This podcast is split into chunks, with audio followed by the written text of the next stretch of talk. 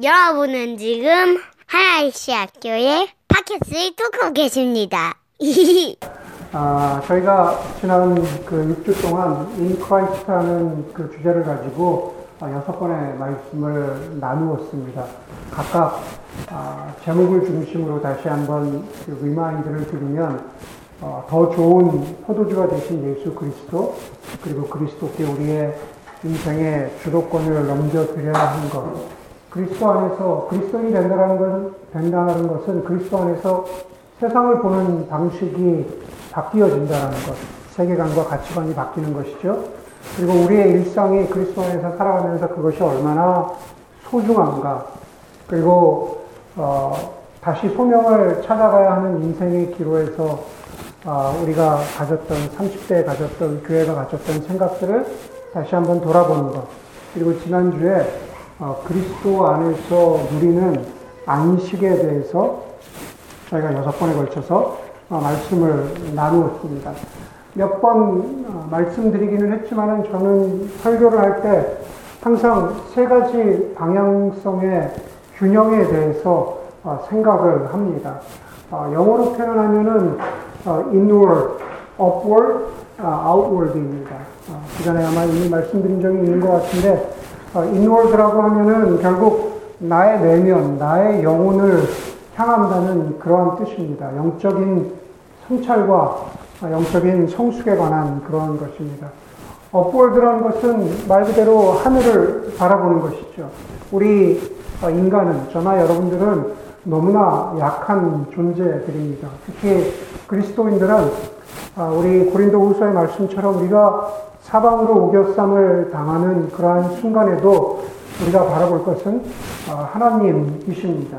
우리의 믿음은 우리의 믿음에 강하고 약하고에 달려있지 아니하고 우리를 향하신 하나님의 신실하심과 그 신실하심이 드러나는 사랑과 은혜에 기초해야 한다는 것이 그것이 바로 우리가 업골, 하늘을 향한다라고 하는 그러한 말씀입니다. 우리가 아는 그 in Christ라는 주제는요, 조금만 우리가 그 attention을, 주의를 기울이지 않으면은 많은 경우에 그냥 inward와 upward로 끝나기가 쉽상입니다. 그래서 오늘 in Christ의 마지막은 outward, 다시 말해서 바깥을 향하는 것입니다. 어, 유명한 말씀입니다. 오늘 15절, 16절인데요. 그 15절, 16절의 앞부분에 보면은 다만 여러분의 마음속에 그리스도를 주님으로 모시고 거룩하게 대하십시오. 여러분이 가진 희망을 설명하여 주기를 바라는 사람에게는 언제나 답변할 수 있게 준비를 해 주십시오. 그러나 온유함과 두려운 마음으로 답변하십시오. 거기 앞부분에 이렇게 시작하죠. 여러분의 마음속에 있는 그리스도를 주님으로 모시고, 여러분, 그것은 바로 우리가 지난 6주 동안 나눴던 설교를 다 한마디로, 한 구절로 압축하자면 바로 그 구절이 될 수 있을 것 같아요. 우리의 마음속에 있는 그리스도를 주님으로 모시는 일, 예, 그것이죠. 인월드와 업월드의 말입니다. 그리고 나서 이제 사도 베드로는요, 여러분이 가진 희망을 설명하여 주기를 바라는 사람에게는 언제나 답변할 수 있게 준비하라고 당부하고 있습니다. 어, 희망은 바로 앞부분에 있는 그 이야기죠. 여러분의 마음 속에 있는 그리스도를 주님으로 모시고 있는 바로 그 희망, 그리스도를 주님으로 모시고 있는 바로 그 믿음, 거기에 대해서 왜 그리스도가 구주가 되시며 왜 그리스도가 주님이시냐라고 묻는 사람에게 여러분이 설명하여 주기를 언제나 답변할 수 있기를 준비하라고 어, 말하고 그렇게 부탁하고 있는 거죠. 다시 말해서 outward 우리 우리 안에 가지고 있는 소망을 소망이 바깥을 향하는 것, 그리스도와 그분의 복음이 바깥을 향하는 것, 답변될 수 있기를 바라는 것, 바로 그것이 outward의 측면입니다. 여러분 뭐 세대마다 그랬지만은 결국 우리는 2000 뭐 뭐제 제 나이 때뭐 저 1960년대 이후로 태어난 사람, 70년대, 80년대, 90년대, 그래봐야 우리 기껏해야 100년을 사는데요. 네. 여러분, 우리가 철 들고 나서, 철, 철 들고 나서 지금 우리가 살고 있는 한번 세상을 한번 보십시오. 지금 우리가 이, 살고 있는 이 땅을 많은 경우에 우리가 살고 있는 미국 땅이나 아니면은 뭐 우리의 고향인 뭐 한국을 이렇게 왔다 갔다 하면서 아, 관심 있게들 보시는데 지금 크게 두 가지의 흐름이 있습니다. 네, 이렇게 말씀드릴 수 있을 것 같아요. 냉소와 대결입니다. 하나는 되게 냉소적인 것이고 하나는 되게 대결하는 것인 거죠. 여러분 냉소적인 태도가 뭘까요? 상대방의 어떤 노력이나 의도를 한꺼번에 뭉개버리는 것이 그것이 냉소입니다. 냉소적인 태도는 자기 자신이 모든 판단의 근거인데 그것은 당연히 겸손함이 아니라 오만하고 잘난 체 하는 태도로부터 시작되는 것이 바로 냉소입니다. 겸손한 사람은 결코 냉소적일 수 없기 때문에 그렇습니다. 그렇기 때문에 냉소적인 태도는 굉장히 이기적입니다. 어떤 때는 그냥 차라리 역사를 잡고 싸우는 것이 나을 때가 있잖아요. 그렇죠? 그것을 통해서 그냥 위기와 어떤 어떤 어려움을 한번 이렇게 부딪혀서 넘어가는 게 필요할 때가 있잖아요. 그런데 냉소적인 모습이나 냉소적인 표정이나 냉소적인 말로 상대를 괴롭히는 것만큼 비열한 것도 없는 것 같습니다. 미국의 어떤 뭐 정당 간에도 그렇고, 뭐 정당 이야기할 게 뭐가 있습니까? 부부 간에도 그렇고, 직장에서도 그렇고, 교회에서도 그렇고, 친구 간에도 그렇고, 여러분, 냉소라는 것은 아주 치사하고 더러운 영적인 바이러스라고 말씀드릴 수 있을 것 같습니다. 뭐, 제가 드릴 말씀에 동의하지 않을 수도 있지만, 인생 전체를 냉소적으로 바라보면서 그것을 냉소적으로 표현할 수 없으니까 조금 더 고상하고 멋있게 표현한 것이 요즘 유행하는 YOLO라는 단어라고 저는 생각을 합니다. YOLO, You Only Live Once. 네. 너 그냥 한 번 사는 거야. 그냥 너 한 번 사는 거야. You Only Live Once. 인생, 뭐, 우리 그런 말, 여러분들 YOLO라는 말들 좀 나이 드신 분들은 잘 안 쓰지만, 네, 잘안 쓰지만, 그것을 갖다가 이렇게 표현하죠. 뭐 인생 뭐 있겠냐. 아, 인생 뭐 있어? 네. 여러분, 얼핏 보면 고상해 보입니다. 하지만 죽으면 끝이라고 하는, 그렇기 때문에 you only live once라고 하는 그 고상한 냉소는 결국 자기의 기준이 전부라고 말하고 자기 앞가림만이 최우선이라고 말합니다. 하나가 냉소가 있고요. 그리고 다른 하나는 바로 대결입니다. 예, 냉소가 소극적이라면 대결은 적극적입니다. 물론 부정적인 적극성이죠. 지난 1월에 그 제가 바로 한 달 전에 한 달 전에 이렇게 카운트 해보니까 미국에 온 지 30년이 됐습니다. 30년이 됐는데 30년이 지나도 진짜 많이 바뀌지 않는, 않는 게 미국이잖아요. 네, 저희가 처음 살았던 남가주의 그 어떤 동네에 가면 그냥 그대로입니다. 그냥 그대로 있는 걸 발견하게 돼요. 그런데 30년 살면서 점점 더, 아, 이거 좀 바뀌는구나, 라고 느끼는 게 있습니다. 뭐냐면요, 소위 얘기하는 시민 교양이 사라지고 있어요. 네, 뭐 중서부에 가면 모르겠어요. 그러나 동부와 서부 양쪽 극장은요, 시민 교양이 점점 더 사라지는 경우를 좀 많이 목격합니다. 사람들이 주세지고, 어, 좀 사나워집니다. 대도시일수록 좀 더합니다. 여러분, 시민 교양을 뭐라고 정의할 수 있을까요? 우리가 이 땅에 살아가면서 그냥 시민으로서 살아가는 교양. 한마디로, 한마디로 예의 바르고 공적인 태도인 거죠. Public attitude라고 말할 수 있겠죠. 그냥 예의 바른 공적인 태도입니다. 정치나 경제나 문화를 보아도 그런 시민 교양을 찾아보기 힘든 시대가 되었습니다. 여러분 뭐 2008년에 무슨 뭐, 뭐 뭐였죠? 금융위기 같은 그런 것도 한번 생각해 보세요. 그, 그 저변에는요, 타인을 배려하지 않는 시민 교양의 상식이라고 하는 이 시대의 바이러스 같은 그러한 생각들이 사라져버린 것들이 존재하고 있습니다. 보수와 진보를 막론하고 막말을 일삼고 예의와 존경의 말이라고는 찾아볼 수 없는 그러한 정치를 보면서 우리가 불안함을 느낍니다. 올해 미국의 대통령 선거, 선거 있잖아요. 저는 지금부터 불안합니다. 여러 가지로 불안해요. 네. 여러분, 정치만 그렇습니까? 문화도 그렇죠. 어떤 시대나 그러한 것들이 있었지만 이제는 문화 전쟁이라고 하는 그 텀이 그냥 고정화 됐잖아요. 여러 가지로. 여러 가지 면에서 문화 전쟁, 그 안에는 끝도 없이 갈등이 존재하고 있습니다.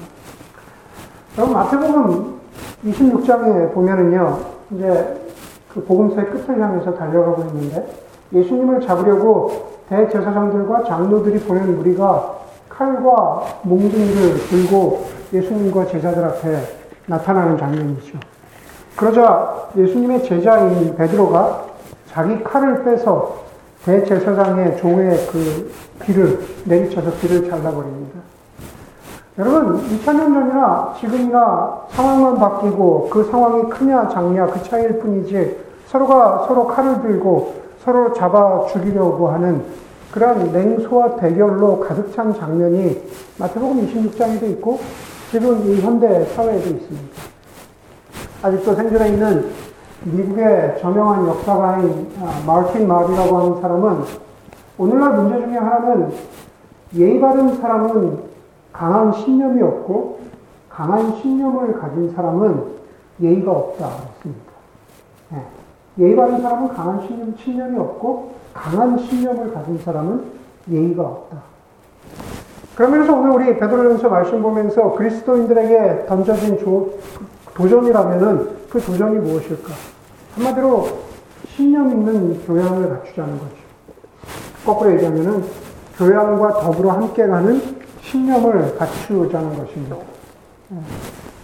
그것이 참으로 오늘 그 시리즈의 마지막에 In Christ, 그리스도 안에 거한 사람이 참으로 그리스도 안에 거한 사람이라는 그것이 outward, 세상을 향해서 가져야 하는 태도인 것입니다. 그래서 오늘 본문에서 여러분이 가진 희망을, 여러분이 가진 믿음을, 여러분이 가진 신념을 말하되 어떻게 하라 그래요?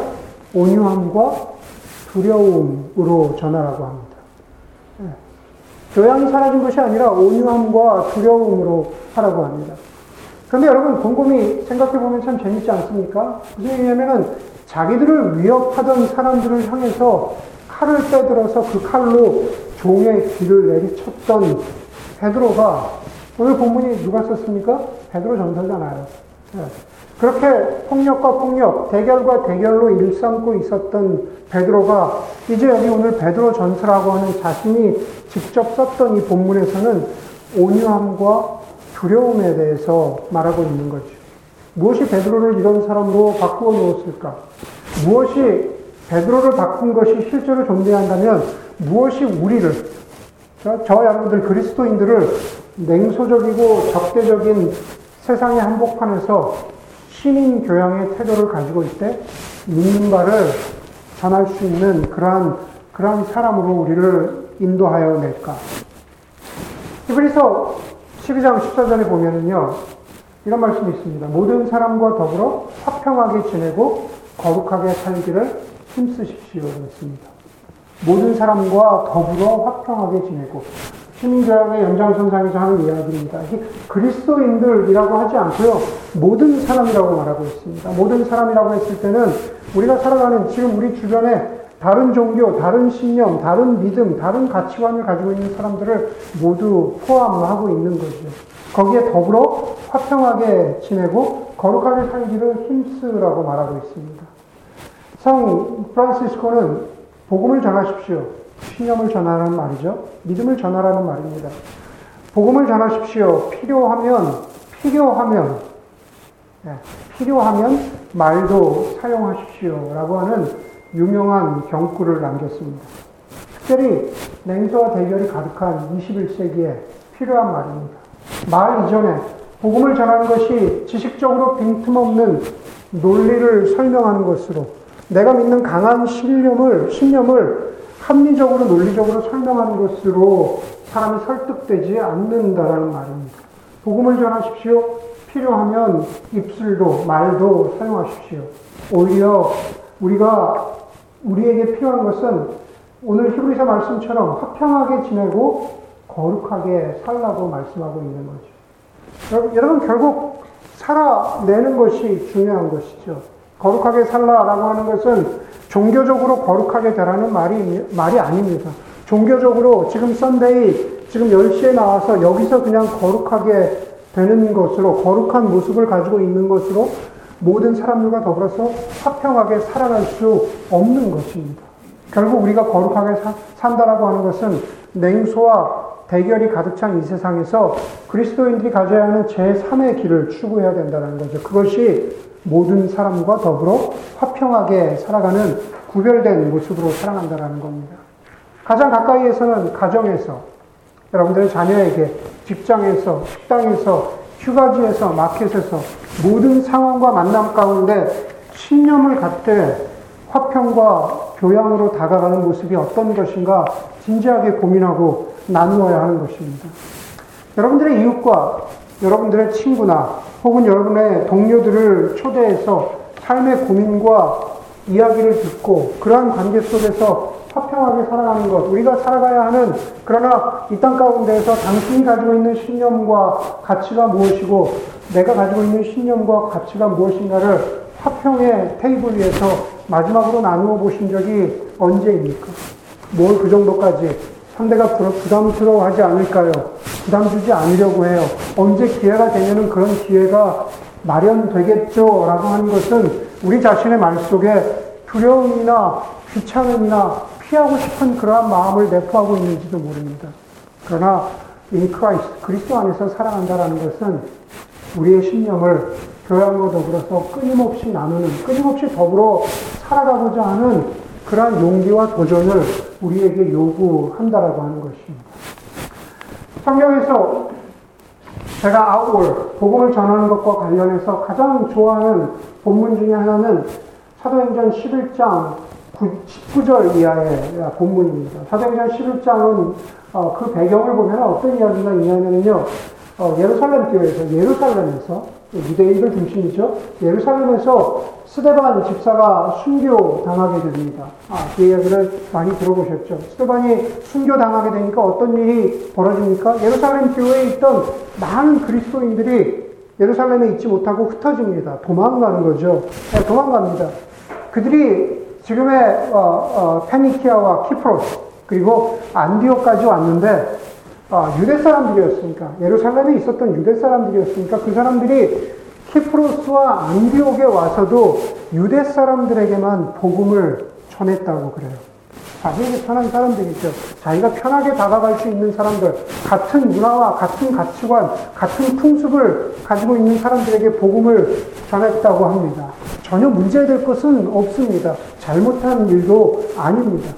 그런데 11장 19절에 보면 이렇게 말해요. 그 중에 몇 사람이 예루살렘에서 안디옥까지 왔던 그 유대인들 가운데 몇 사람이 그리스 사람들에게도 헬라 사람들, 그리스 사람들에게도 말을 하여 주 예수를 전했다라고 합니다.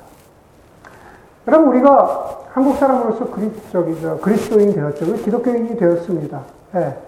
마찬가지로 유대 사람들도 예수를 믿었는데 영어로 얘기하면 여전히 에트노센트릭한 태도인 거죠. 내 민족 중심주의죠. 에트노센트릭한 그러한 태도로 유대인들에게만 복음을 전하는 거죠. 이방인들에게, 그리스 사람들에게 복음을 전해야겠다는 필요성을 한 번도 그들이 생각해 보지 못한 것입니다.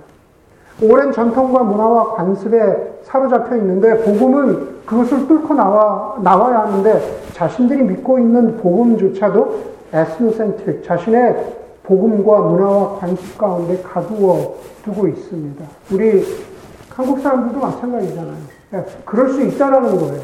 예, 그게 큰 죄는 아닌데 거기서 뚫고 나와야 된다는 거죠. 예전에 언젠가 한번 그런 것 설명드렸는데 한국 사람들도 기독교인이 되어서도 신앙생활을 어떻게 해요? 기독교인들도 생활 방식은 유교식으로 예, 또 그, 그 신앙 생활하는 것은 불교식으로 내세에 대한 것은 무당식으로 한다는 예, 그런 이야기가 있잖아요. 다 혼재되어 있습니다. 여러분 그런 문화와 관습에서 그것보다 훨씬 더 큰 것이 거기서 뚫고 나와야 하는 것이 그것이 복음이라는 거죠. 심지어 지금도 마찬가지죠. 우리 그리스도인들, 여러분 우리들도 비슷한 신학이나 비슷한 교리나 전통이나 교단의 배경을 가진 사람들끼리만 어울리고 어떤 경우에는 그것이 그것만이 옳다고 주장합니다. 같은 기독교 안에 있다고 하면서도 다른 믿음을, 다른 신념을 가진 사람들을 향해서 냉소적이고 대결합니다.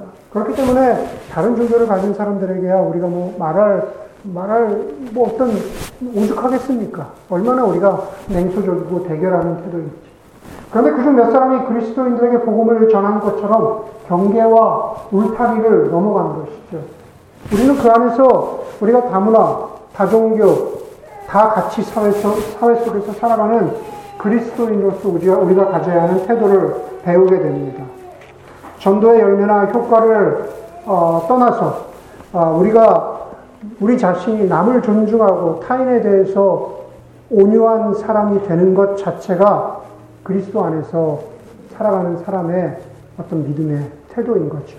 그러한 태도와 그러한 자세가 없이는 결코 복음은 열매를 맺거나 씨앗이 뿌려질 수 없습니다. 그렇기 때문에 어, 아까 이야기한 대로 강한 신념을 가진 사람은 예의가 없다고 했는데 바로 그 예의가 없음, 그 예의가 없음이 가장 대표적으로 어, 발현된 것이 무엇입니까? 그것은 결국 로마의 십자군 전쟁이잖아요. 나의 강한 신념 때문에 예의 없음이 표현된 것이 십자군 전쟁입니다. 여러분, 예레미야서, 예레미야서 28장에 보면요. 이스라엘 백성들이 바벨론에서 포로 생활을 하고 있어요. 70년 동안 포로 생활을 하고 있습니다. 여러분들도 그냥 포로 생활하는 것이랑 다름없습니다. resident alien이라는 말처럼 우리가 이 땅 가운데 발을 딛고 살지만 우리가 하나님 나라 백성으로서 살아가고 있지만은 그러나 어떤 면에서 보면은 우리는 굉장히 소수입니다.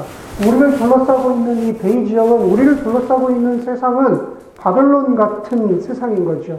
그, 그 시각을 가지고 우리 여러분 예레미야서 28장을 보면은 예레미야서 28장에 포로 생활하고 있는 가운데 포로 생활을 하고 있는 이스라엘 백성들에게 거기 성경에서 거짓 선지자 하냐냐라고 하는 선지자가 그 유다 백성들에게 이렇게 말해요. 너희가 곧 이길 것이다. 이방 왕의 목이 곧 꺾일 것이다. 라고 하는 거짓 예언을 합니다. 그것을 요즘 현대식으로 바꾸면은 그냥 가벼운 승리주의입니다. 여러분, 지금도 가벼운 승리주의가 우리를 유혹할 수 있어요. 가벼운 승리주의는 우리 가운데 어떤 식으로 표현됩니까? 여러분, 밖에서는 전혀 힘을 쓰지 못하는데 교회 주일날에 와서 우리가 하나님의 이름을 높이고 하나님이 승리할 것이다 라고 우리가 입술을 열어서, 물론 우리의 믿음의 고백으로서 그렇게 들을 수 있지만은, 그러나 그러한 것이 아니라 그냥, 그냥, 어, 그냥 클리셰처럼, 늘 하는 표현처럼 하나님이 승리 하실 것이다 라고 하는 그러한 것을 이 안에서만 선포하고 이 안에서만 우리끼리만 믿음을 확인하다가 밖에 나가서 힘이 없는 경우가 얼마나 많습니까? 그것은 바로 21세기의 하냐냐의 모습 같은 거죠. 그러한 가벼운 승리주의를 성경은 말하고 있지 않다라는 겁니다. 오히려 그 다음 장에 나오는 예레미야 29장의 예레미야 선지자가 선포한 것처럼 우리의 삶 가운데에서 우리가 바벨론에서 결혼하고 장가하고 시, 장가가고 시집가고 그리고 집을 짓고 그 땅의 평안을 위해서 살아라. 뭐라고요, 여러분? 그 땅의 평안을 위해서 살아라. 여러분, 그 땅은 거룩한 땅이 아니잖아요. 그 땅은 바벨론 땅이잖아요. 여러분들 살아가는 땅이, 여러분들 살아가는 곳이, 여러분들의 직장이 거룩한 땅이라고 말할 수 있습니까? 그럴 수 없잖아요. 그곳은 바벨론과 같은 그러한 곳입니다. 당장 내일 회사에 가면 늘 냉소와 대결과 어, 그냥 피곤함이 가득한 그러한 곳이잖아요. 그런데 그곳에서 그 땅의 평안을 위해서 살아가라고 그렇게 말하고 있습니다. 수천 년 전에 바벨론 왕국이나 21세기에 여기, 여기 베이 지역에서도 복음이 말하는 것은 동일합니다. 칼을 쓰면 칼로 망한다. 베드로의 경우를 봐서도 그렇고, 네, 우리는 모든 사람과 더불어 화평하게 지내도록 그렇다고 해서 바벨론에서 살아가던 그러한 어, 유대 백성들이 자신들의 믿음을 포기한 것은 아니에요. 다시 예루살렘으로 돌아왔을 때 에스라의 경우를 보는 것처럼 느헤미야의 경우를 보는 것처럼 다시 성전을 짓고 다시 성벽을 만들어가며 다시 하나님 백성으로서의 정체성을 살아갔습니다. 그것은 하루아침에 만들어지지 않아요. 예. 바벨론에서도 자신들의 믿음을 가지고 있었던 믿음 공동체, 신앙 공동체로 그렇게 살았던 것을 볼 수가 있습니다. 신념과 화평, 신념과 평안. 그것이 바로 우리에게 요구되는 것입니다. 여러분, 우리가 있는 희망에 대해서 항상 대답할 것을 준비하되 저와 여러분들이 가지고 있는 희망이 뭘까요? 우리는 어떤 희망을 가지고 있습니까? 성경에서 희망에 대해서 말하고 있는 구절이 참 많습니다. 그런데 볼 때마다 제가 참 좋아하는 희망의 그림을 보여주는 장면은 요한계시록 7장 9절에서 10절의 장면입니다. 거기에는 늘 우리가 생각하는 요한계시록처럼 두려움이나 전쟁이나 불이나 뭐 어떤 대결이나 그런 것이 없어요. 7장에 보면은요, 내가 보니 각 나라와 족속과 백성과 강원에서 아무라도 능히 셀 수 없는 큰 무리가 흰 옷을 입고 손에 종려나무 가지를 들고 보좌 앞과 어린 양 앞에서 큰 소리로 외쳐 가로되 구원하심이 보좌에 앉으신 우리 하나님과 어린 양께 있도다. 구원하심이 이 땅을 화평케 하심이 이 땅을 온전케 하심이 이온 세상을 온 우주를 다시 한번 회복하심이 우리 주 예수 그리스도께 있도다. 그것이 바로 우리 아, 그리스도인들이 냉소와 대결과 분노로 가득 찬 이 나라와 인종과 계층과 사회 속에서 가져야 하는 희망이고 우리의 삶으로 필요하다면 우리의 말로 드러내야 하는 우리의 희망인 것입니다. 그렇기 때문에 여러분 말로만이 아니라 사랑으로 화평으로 세상을 섬길 수 있기를 바랍니다. 선을 행하되 낙심하지 않기를 바랍니다. 믿는 것에 대해서, 대해서 흔들리지 않고 신념을 지키되 그것과 똑같은 무게로 온유함과 겸손함이라고 하는 시민 교양을 놓치지 않고 살아가는 그러한 outward, 세상 가운데 살아가는 주의 백성들이 되기를 간절히 소망합니다.